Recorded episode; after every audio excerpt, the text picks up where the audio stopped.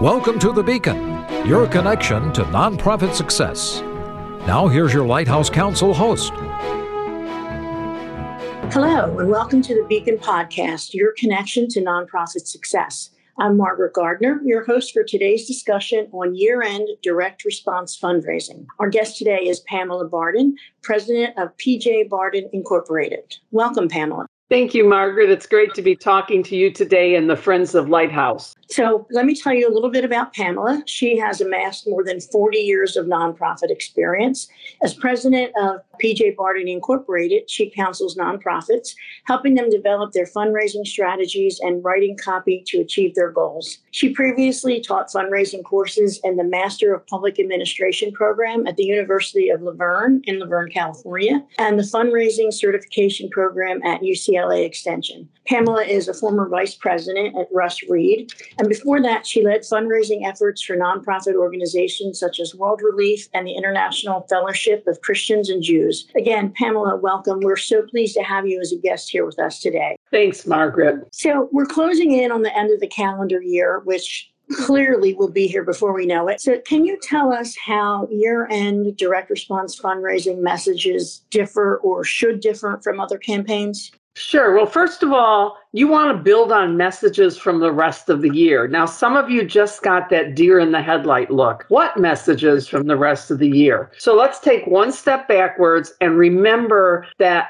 cultivating our donors is like a courtship. We don't not talk to somebody for month after month after month and then expect them to want to go out with us. We have to court them throughout the year. So hopefully you've been doing that. I'm going to work on that assumption. Mention things you've talked about previous several months. You want to show that your organization has made progress this year. You want to talk about what's ahead and you want to talk about the needs. It can't be all progress reporting because if the job is done, you don't need me. But on the other hand, if we never tell our donors that they're making a difference, that their gifts have really accomplished something, then we are not going to have an opportunity to get them to join with us at year end and partner in the next exciting thing down the line. So we want to focus on our need, but we want to make sure we put some effort into talking about what we've accomplished and really build that need up is exciting, that great opportunity, the next thing coming down the pike, as it were. And if it's just kind of the same old, same old, you know, let's face it, if you're providing care for the homeless or saving the whales,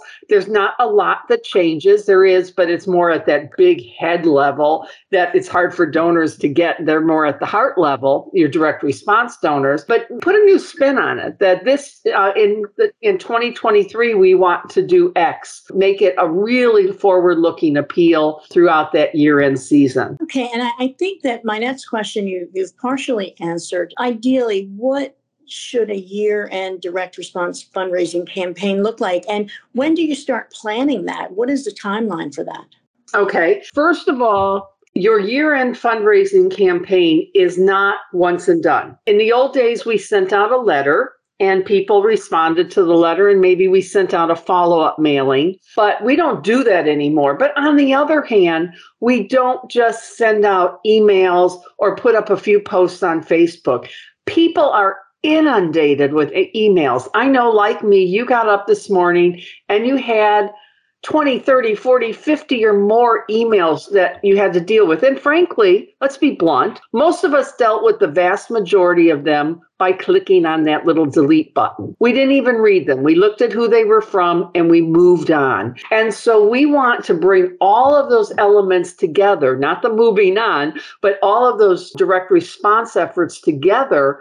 And eventually the donor is going to see one of them and then they start building on each other. If you're just putting posts up on Facebook or Instagram or Twitter, whatever it is, you're not going to communicate with your donors because a lot of them aren't looking at those every every day. We have this concept that baby boomers have nothing, you know, especially retired baby boomers have nothing better to do than sit around and look at Facebook and get happy at everybody's puppies and grandchildren. Baby boomers are incredibly busy people. They've been working a long time and they've they're kind of catching up on all the opportunities they missed. So you can't expect them to have the highlight of their day being to look at your Facebook page or your Instagram.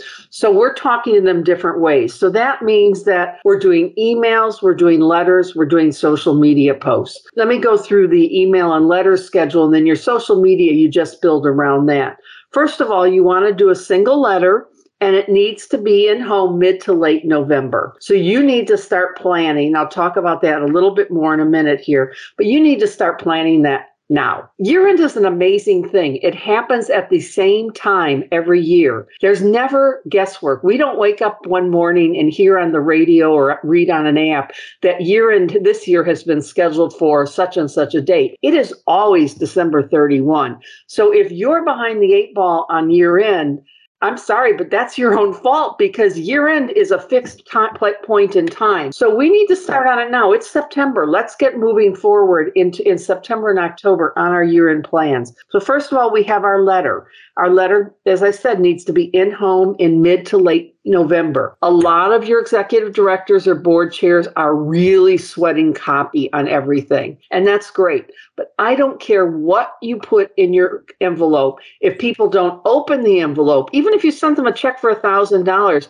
they're not benefiting from it because they didn't open the envelope. So put some thought into your envelope. How are you going to get that envelope open? Chances are it's not a white number 10 window envelope. That screams junk mail so loud it's almost deafening. So think about your envelope. How are you going to get people to open it? A great photo, a compelling teaser. The teaser is not, we need you to give a gift this year in.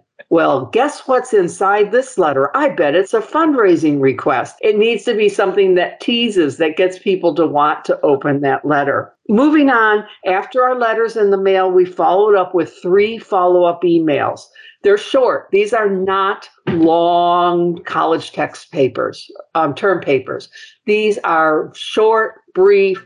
They reiterate the offer, what the excitement is that people would want to give to, and you ask them to give. You have three or four links in that letter where they can click and give. You also want to do an email sandwiched in there at the appropriate time. I like emails to be about seven, eight days apart. You don't want them daily uh, I get emails from some people daily, and it just it starts out as kind of white noise in my life, and it, then it just becomes irritating. So about every seven eight days. So when it's appropriate time, squeeze in your Giving Tuesday email. Now I'm not this huge proponent of Giving Tuesday, but it is the one day a year when media is telling people that they should give money to charity. So you need to be in front of them for Giving Tuesday. Finally, after all of that work on your year end, you want to do three year end appeals, email appeals. These are all email appeals.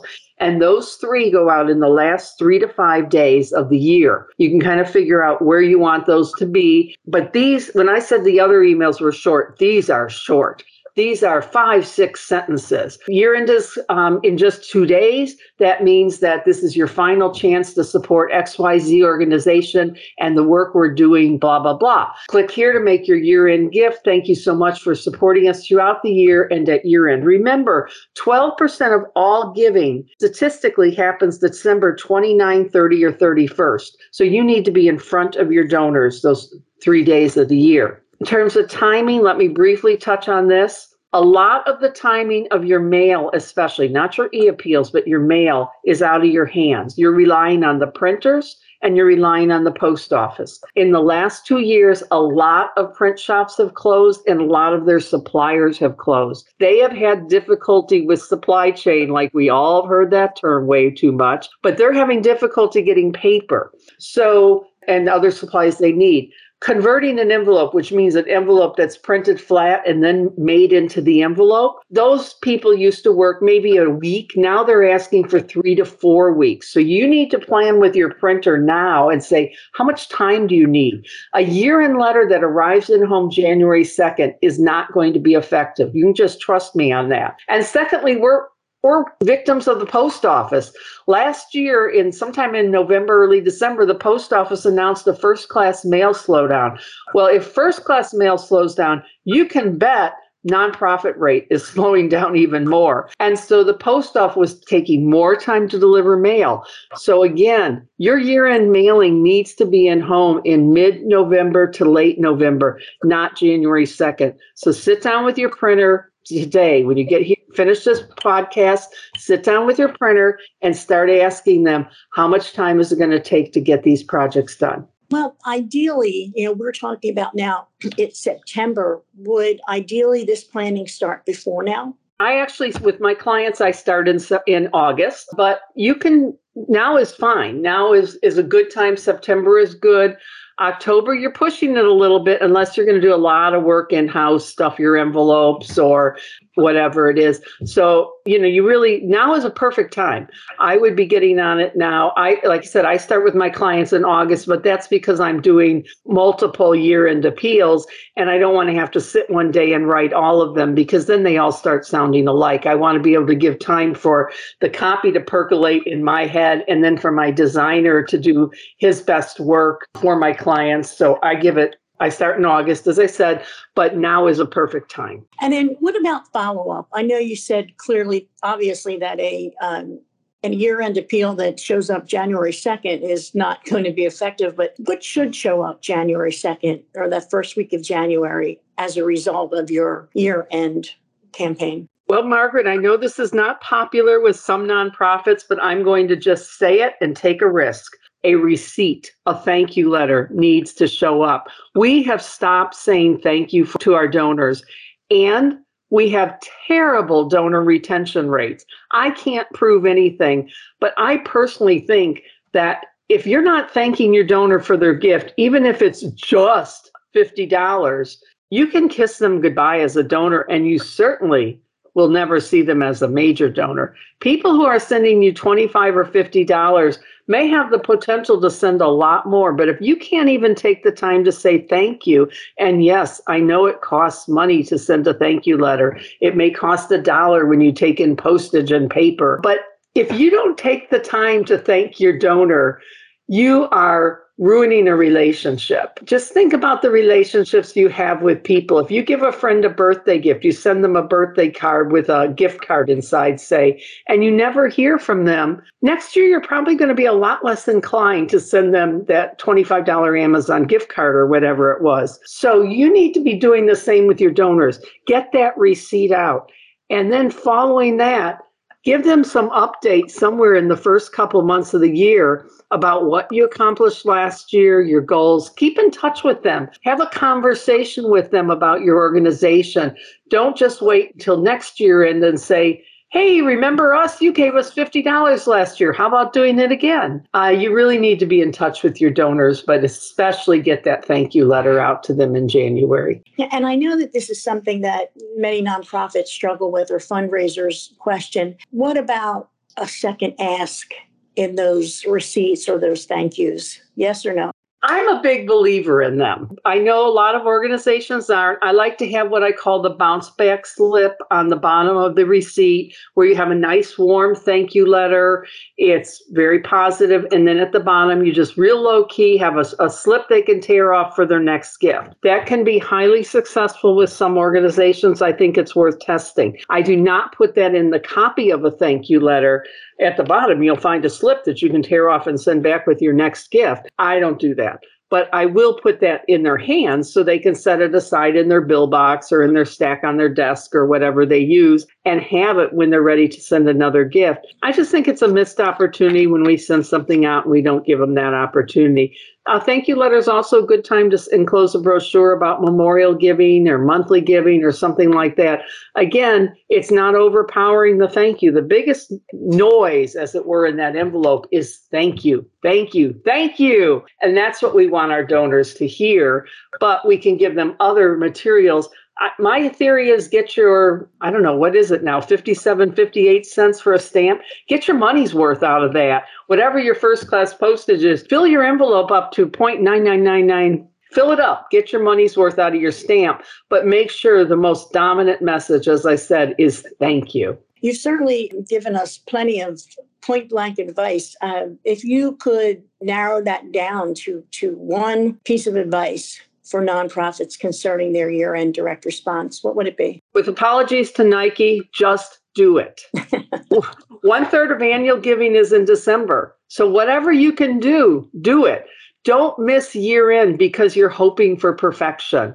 There is no perfection in direct response. I don't care what anyone says. I go back and read a letter a year. I just pulled one up today from February. I'm writing a letter for the client. I wanted to reread the letter I had sent them last the last letter they received and uh, they've received a lot of fundraising messages via email in the meantime but i'm reading it going oh i wish i'd said it that way. I wish i'd said it that way. There's no perfection. We're never going to be 100% satisfied but i can guarantee you you'll be 100% miserable if you miss out on that year in giving. It's a key time for people to give. One third of annual giving is done in December. And I'm not talking about your major givers, they have their own routines. I'm talking about your direct response, your bulk of your audience, your foundation of your fundraising program. Those folks tend to give more in December than any other time of the year. So don't miss it because you are striving for, for perfection. Just do it. Get that mailing out. Great advice. Great advice. Thank you so much, Pamela. You really packed a lot of information into, into the time that you spent with us. Thanks for being with us again and for sharing your terrific insights. Is, is there anything that you'd like to add before we close out?